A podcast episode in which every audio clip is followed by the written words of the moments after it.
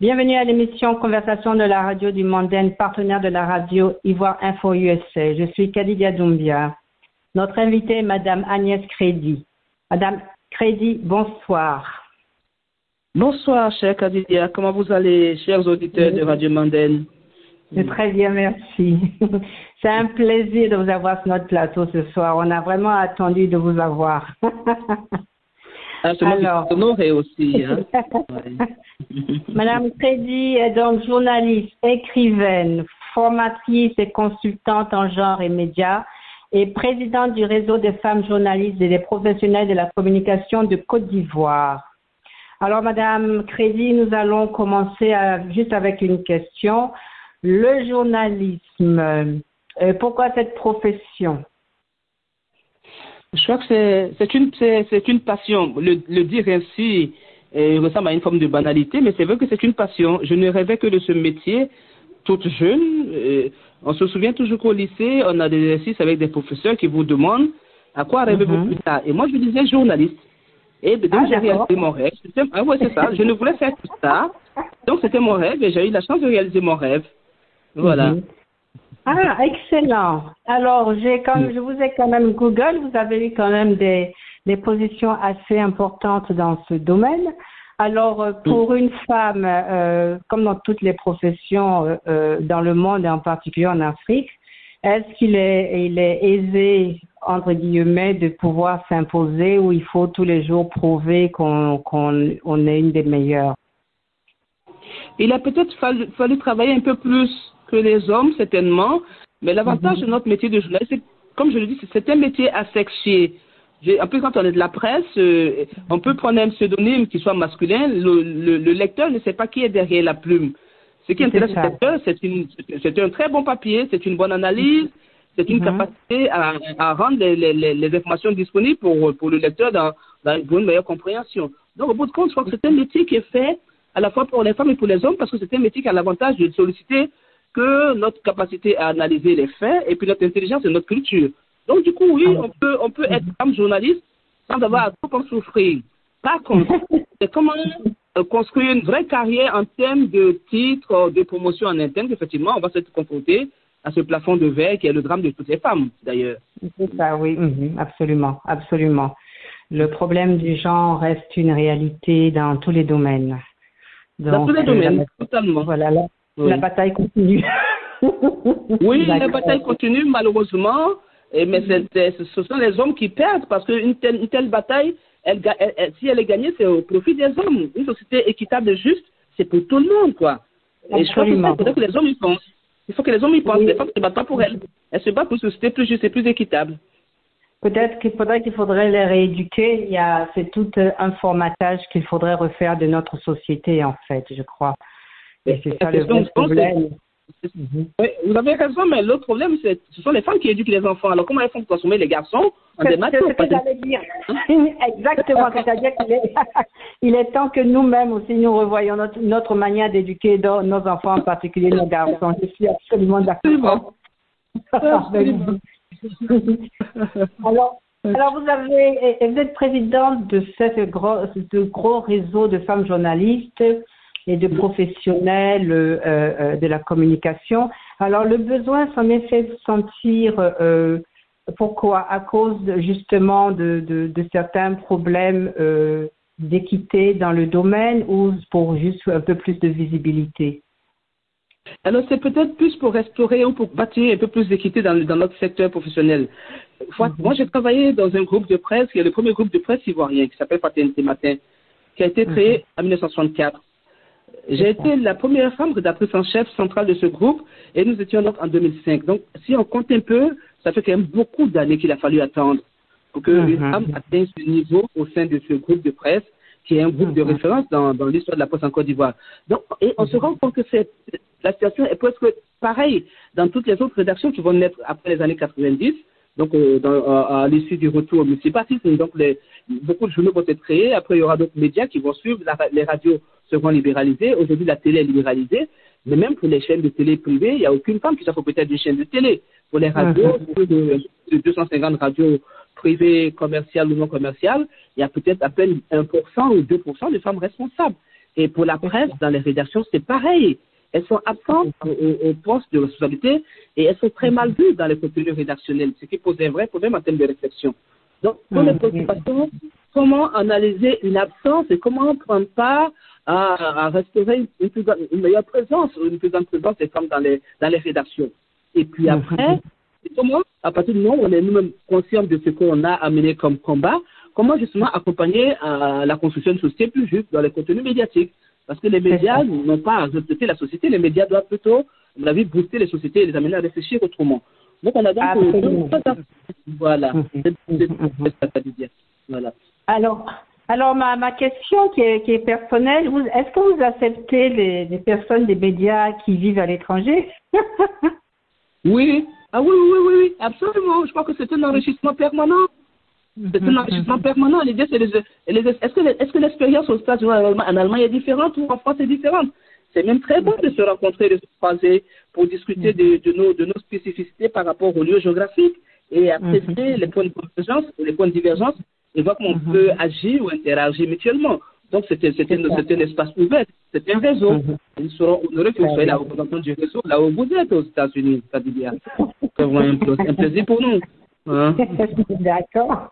Nous parlerons alors. Alors, euh, Madame Crédit, euh, les journalistes de, de, manière générale et en Afrique en particulier, malgré leur bonne volonté, selon, selon les organismes, n'ont pas toujours les moyens de travailler. Mais avec la technologie, pensez-vous qu'il y ait une amélioration parce que l'accès à certaines informations est, est devenu un peu plus euh, facile et plus rapide?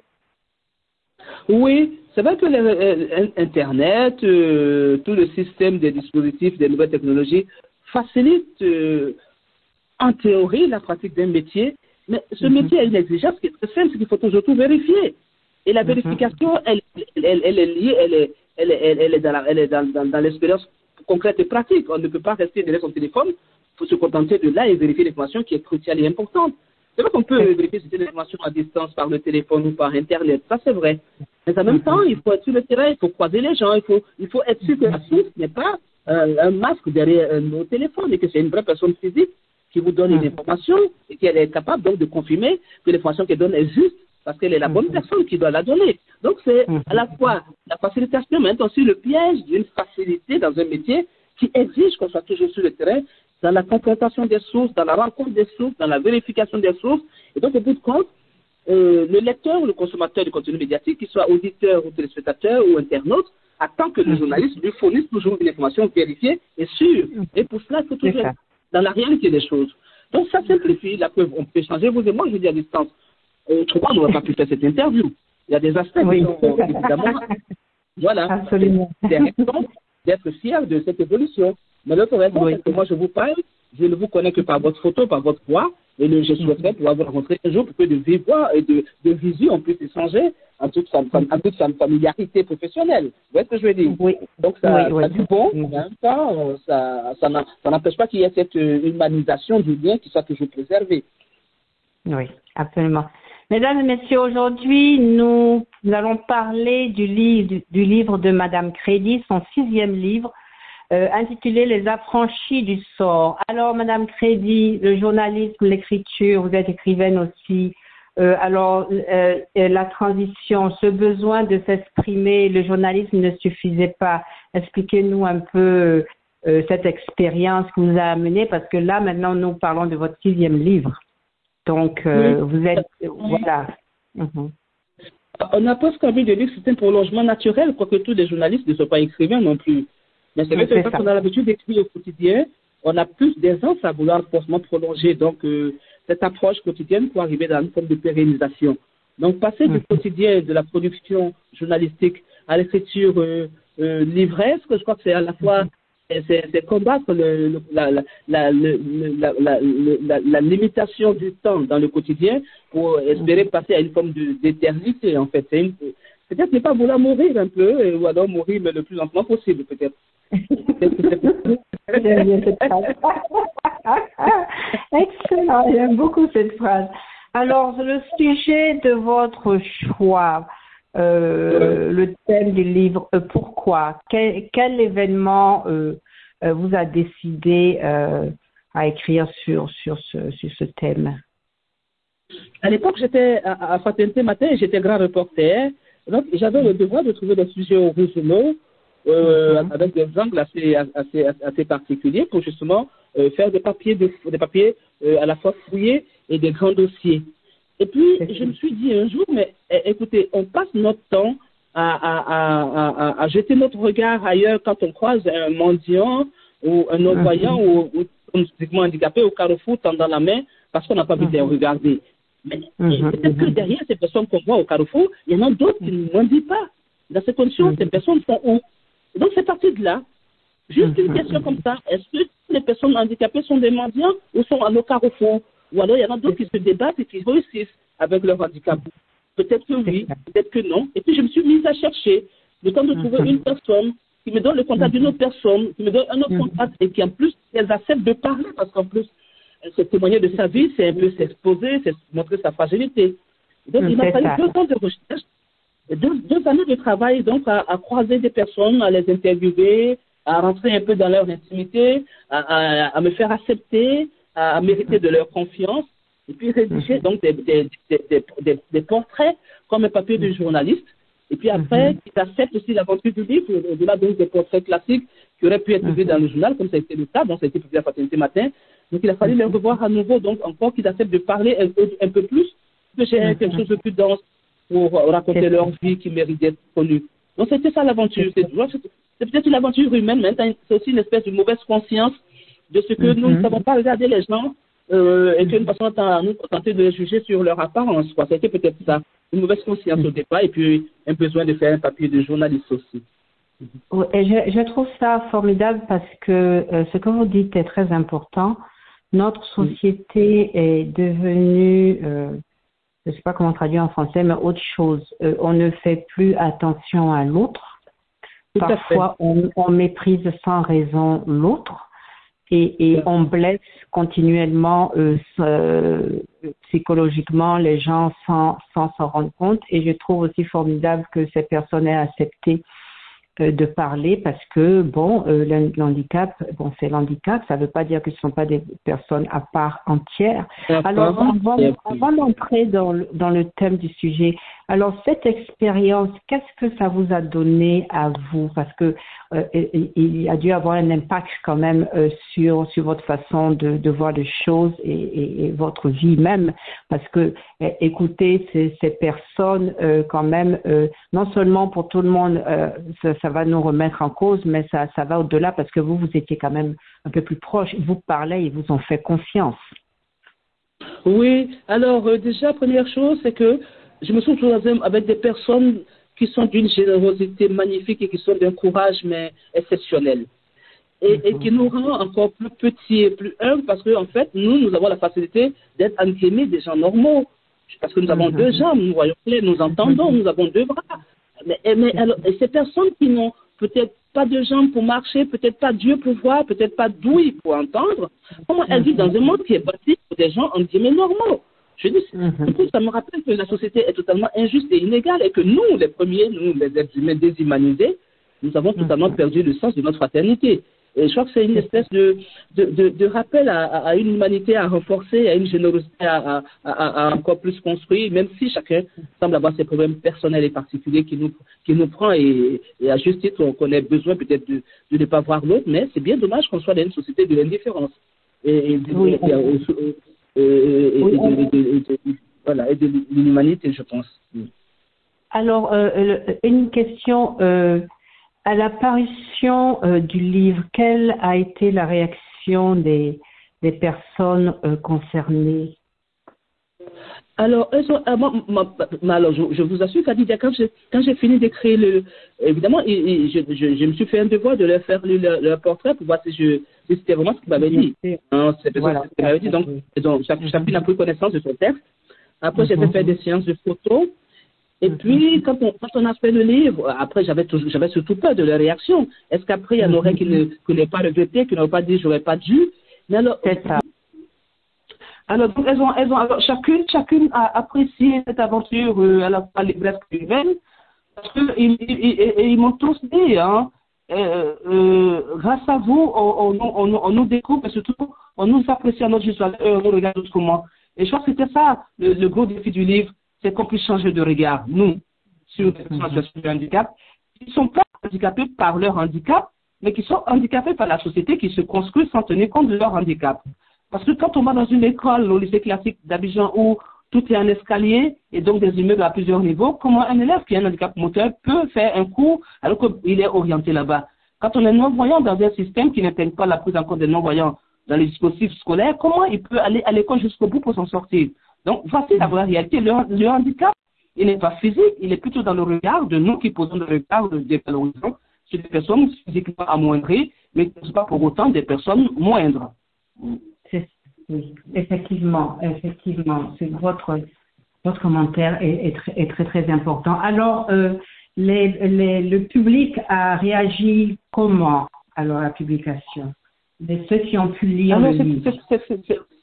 C'est ce qui a été fortement apprécié et qui est toujours tout d'un coup, euh, les personnes qui, qui l'ont en main découvrent à la fois des parcours exceptionnels, mais découvrent des gens qui sont de vraies sources d'inspiration. Parce que nous avons 20 personnes en situation de handicap, nous avons sont devenus des ministres qui sont avocats, qui sont avocats généraux, qui sont magistrats, qui sont directeurs de cabinet, qui sont directeurs d'entreprise. On a un malentendant qui est médecin, qui est le premier malentendant médecin de Côte d'Ivoire, Dr. Fwabi. On a le ministre Joël Guesson, qui est handicapé moteur, qui a été ministre de la République.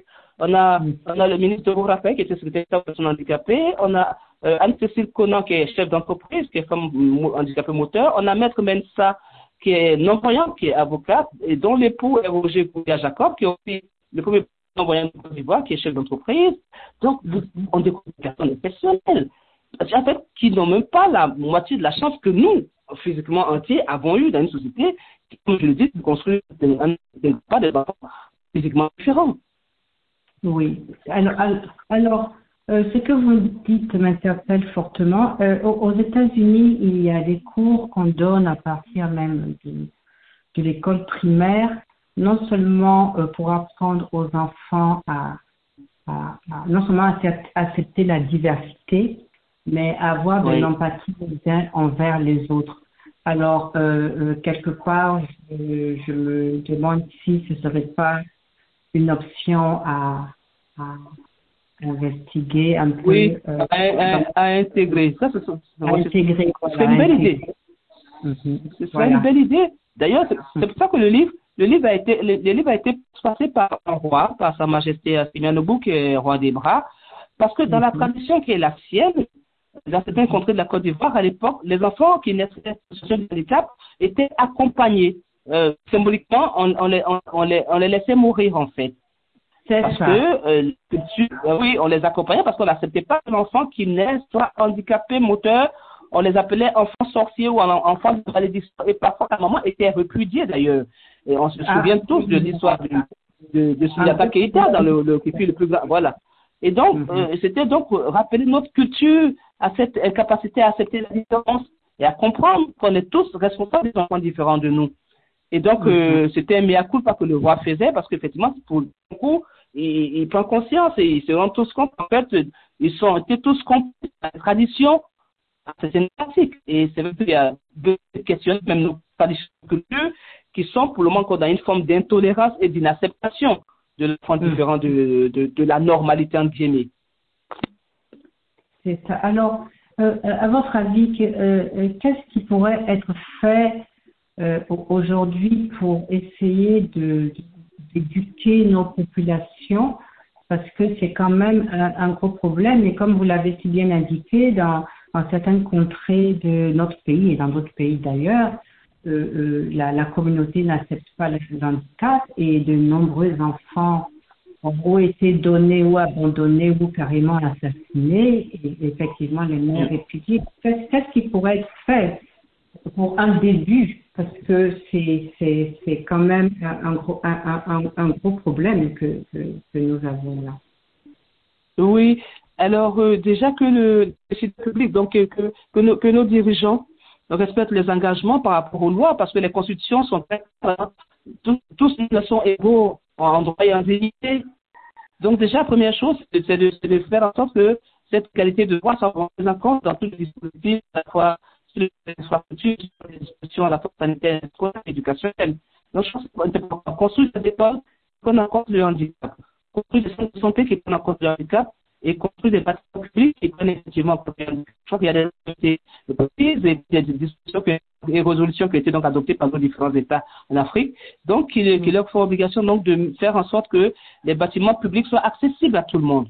Je crois que ça se met en œuvre lentement. Il faut maintenant créer des écoles spéciales et adaptées aux enfants en situation de handicap pour que tous les enfants aient la chance d'aller à l'école, quelle que soit la mm. situation physique aussi. Ça, c'est important. Et puis ensuite, je crois, autre élément, c'est maintenant, comme vous dites, éduquer les populations. Bon, déjà, aujourd'hui, on accepte la situation puisque les questions de vaccination contre la polio permettent aujourd'hui de faire en sorte que la polio ne soit pas un drame permanent. Donc, on peut réduire donc certaines formes de on a conscience de l'évolution de la médecine.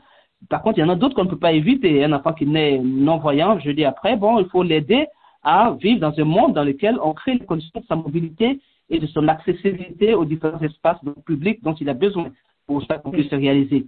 Et puis maintenant, que la population vous le dit bien, parce que le handicap, il est à chaque tournant de notre vie. Hein. Quand il dit, vous et moi qui sommes bien contents aujourd'hui, demain, un accident de voiture, et puis nous voyons un fauteuil roulant et handicapé. Donc, donc chacun de nous est concerné. Chacun de nous est concerné. Donc, l'éducation des populations au, au, regard à transformer sur le handicap est important. Et c'est ça l'idée du livre. Et c'est d'ailleurs pour ça que je, euh, j'avais demandé, j'ai demandé au Premier ministre d'alors de euh, Amadou de faire la préface du livre et qu'il a fait la préface justement euh, pour faire en sorte que le décideur public aussi puisse s'impliquer, s'engager. Donc le livre est préfacé par un, Premier ministre et postfacé par un roi. En tradition et modernité, il y avait besoin de voir cette Afrique des deux visages, donc se parler autour d'un problème qui concerne euh, ses enfants. Ah, oui, oui, oui. Euh, et, donc, pour revenir à nos, participants à ce bouquin, qu'est-ce qui, certains vous ont surpris peut-être? Alors, le, premier élément qui, qui, qu'on découvre avec beaucoup de, de, violence euh, à la fois psychologique et morale pour nous qui découvrons cela, c'est la souffrance dont ces personnes ont été victimes, à la fois souffrance physique, parce que euh, il y a des parents qui avaient cru qu'il fallait masser l'enfant euh, en handicapé moteur, justement euh, le faire marcher. Et c'était des souffrances physiques pour les enfants. Il y, en a, il y en a parmi eux qui ont été pendant des années enterrés debout. Parce qu'effectivement, les parents ont dû comprendre que en enterrant en position debout, les pieds allaient retrouver une forme de solidité musculaire. Ça a été des souffrances à la fois individuelles. Il y en a qui, et puis pour beaucoup d'entre eux, il a fallu attendre d'avoir 9 ou 10 ans pour aller à l'école, le temps qu'un parent puisse avoir une voiture ou alors qu'on puisse avoir quelqu'un pour les porter au dos pour les amener à l'école. Donc, alors, j'ai choisi des personnes qui sont toutes instruites. Parce que je voulais vous montrer à la fois leur cheminement, euh, sur le plan éducation et scolaire, mais en même temps, ça a été ces frustrations permanentes qu'il a fallu donc affronter. Il y en a un qui est magistrat, mais à qui on refuse l'entrée à l'ENA au début, la première, euh, la première fois, parce qu'on lui dit, il a un fauteuil roulant, il va faire traîner la robe noire.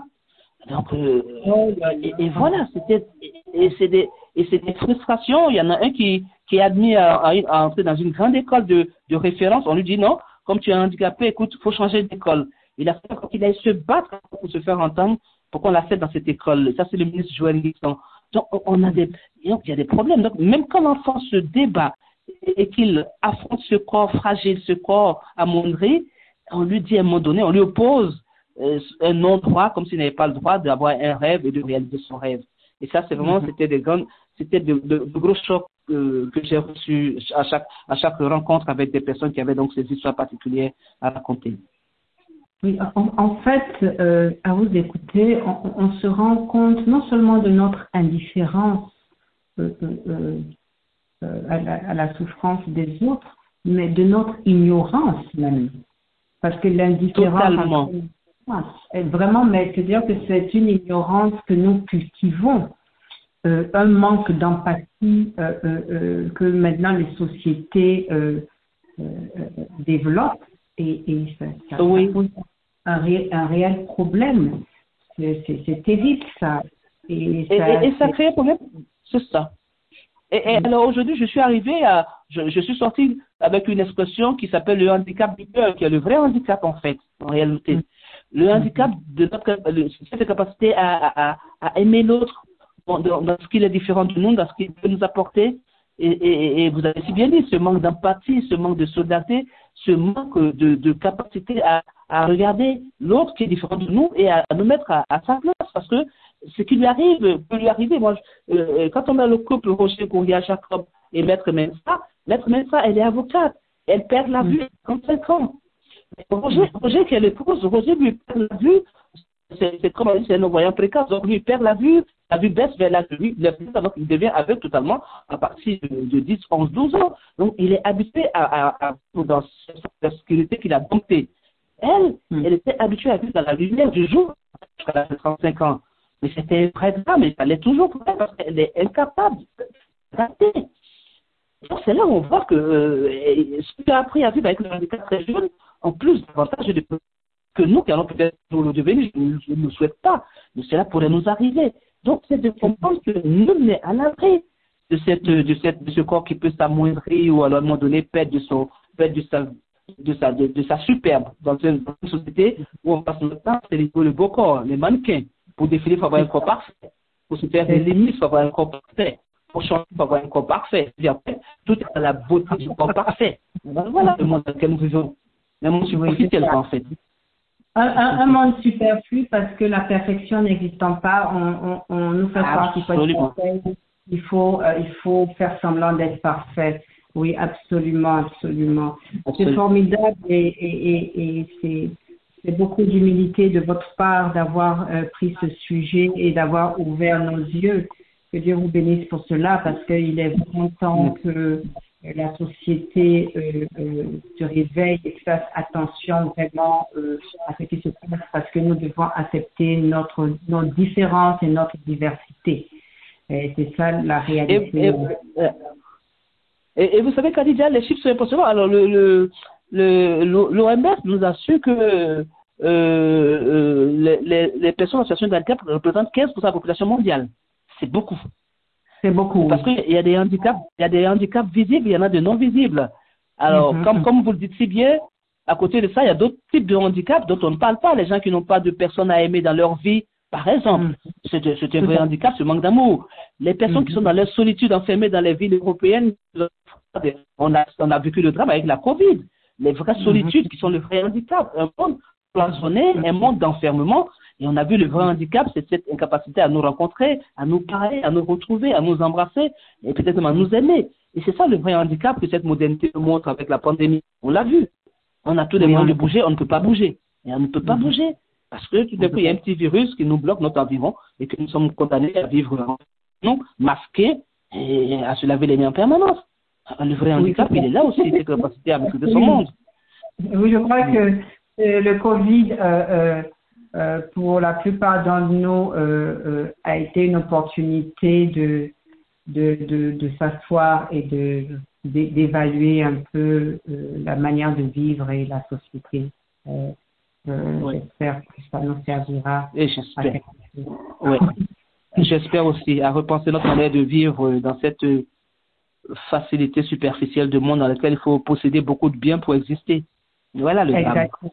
Exactement. Et en fin de compte, on n'est pas forcément heureux. Donc, euh, Là, on n'est pas forcément heureux. Voilà. voilà.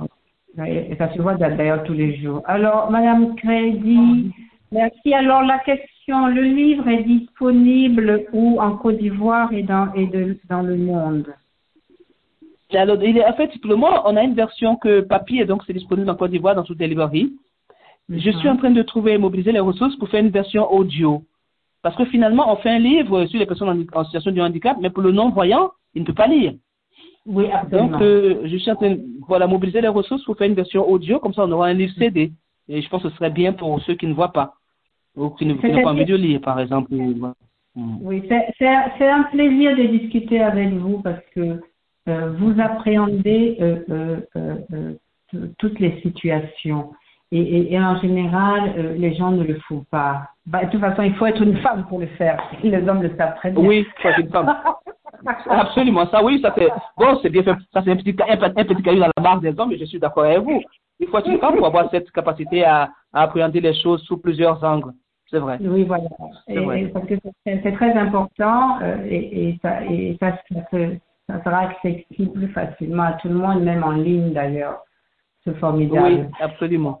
Absolument. Merci beaucoup, merci. Mesdames et messieurs, c'était l'émission Conversation de la radio Mondaine, partenaire des Alors, Info Oui.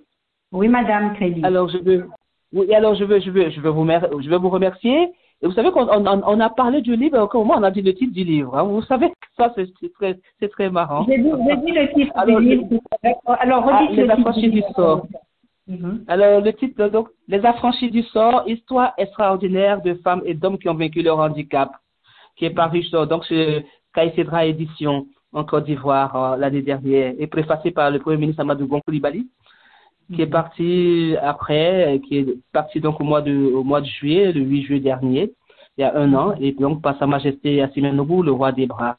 Donc euh, le handicap euh, dans les taux de, notre, de nos Afriques modernes et traditionnelles regarde sur nos enfants différents qui ont réalisé donc le miracle de se, de s'accomplir socialement, de se construire des voies, des vies d'hommes et de femmes. Très bien. Merci beaucoup pour cette précision. Je vous remercie. C'était Madame Crédit, journaliste, émérite ivoirienne, présidente du réseau des femmes euh, journalistes et des professionnels de la communication de Côte d'Ivoire. Euh, Madame Crédit donc nous parlait de son dernier livre, le sixième livre, Les affranchis du sort. Euh, Madame Crédit, vous pouvez redonner le titre complet du livre encore une fois, s'il vous plaît. Donc, les, affranchis du sort, histoire extraordinaire de femmes et d'hommes qui ont vaincu leur handicap. Mhm. Voilà, très bien. Alors, merci beaucoup, Madame Crédit. Merci. On espère vous avoir euh, prochainement encore sur notre radio. Euh, merci d'avoir pris le temps quand même euh, de, de discuter avec nous. Nous sommes très heureux pour cela. Mesdames et messieurs, l'enregistrement de l'émission sera disponible sur Facebook, LinkedIn, Twitter, Spotify, Anchor et Overcast. Merci de nous avoir suivis, Madame Crédit. Merci beaucoup et à bientôt. À bientôt, je vous remercie. Merci. Merci.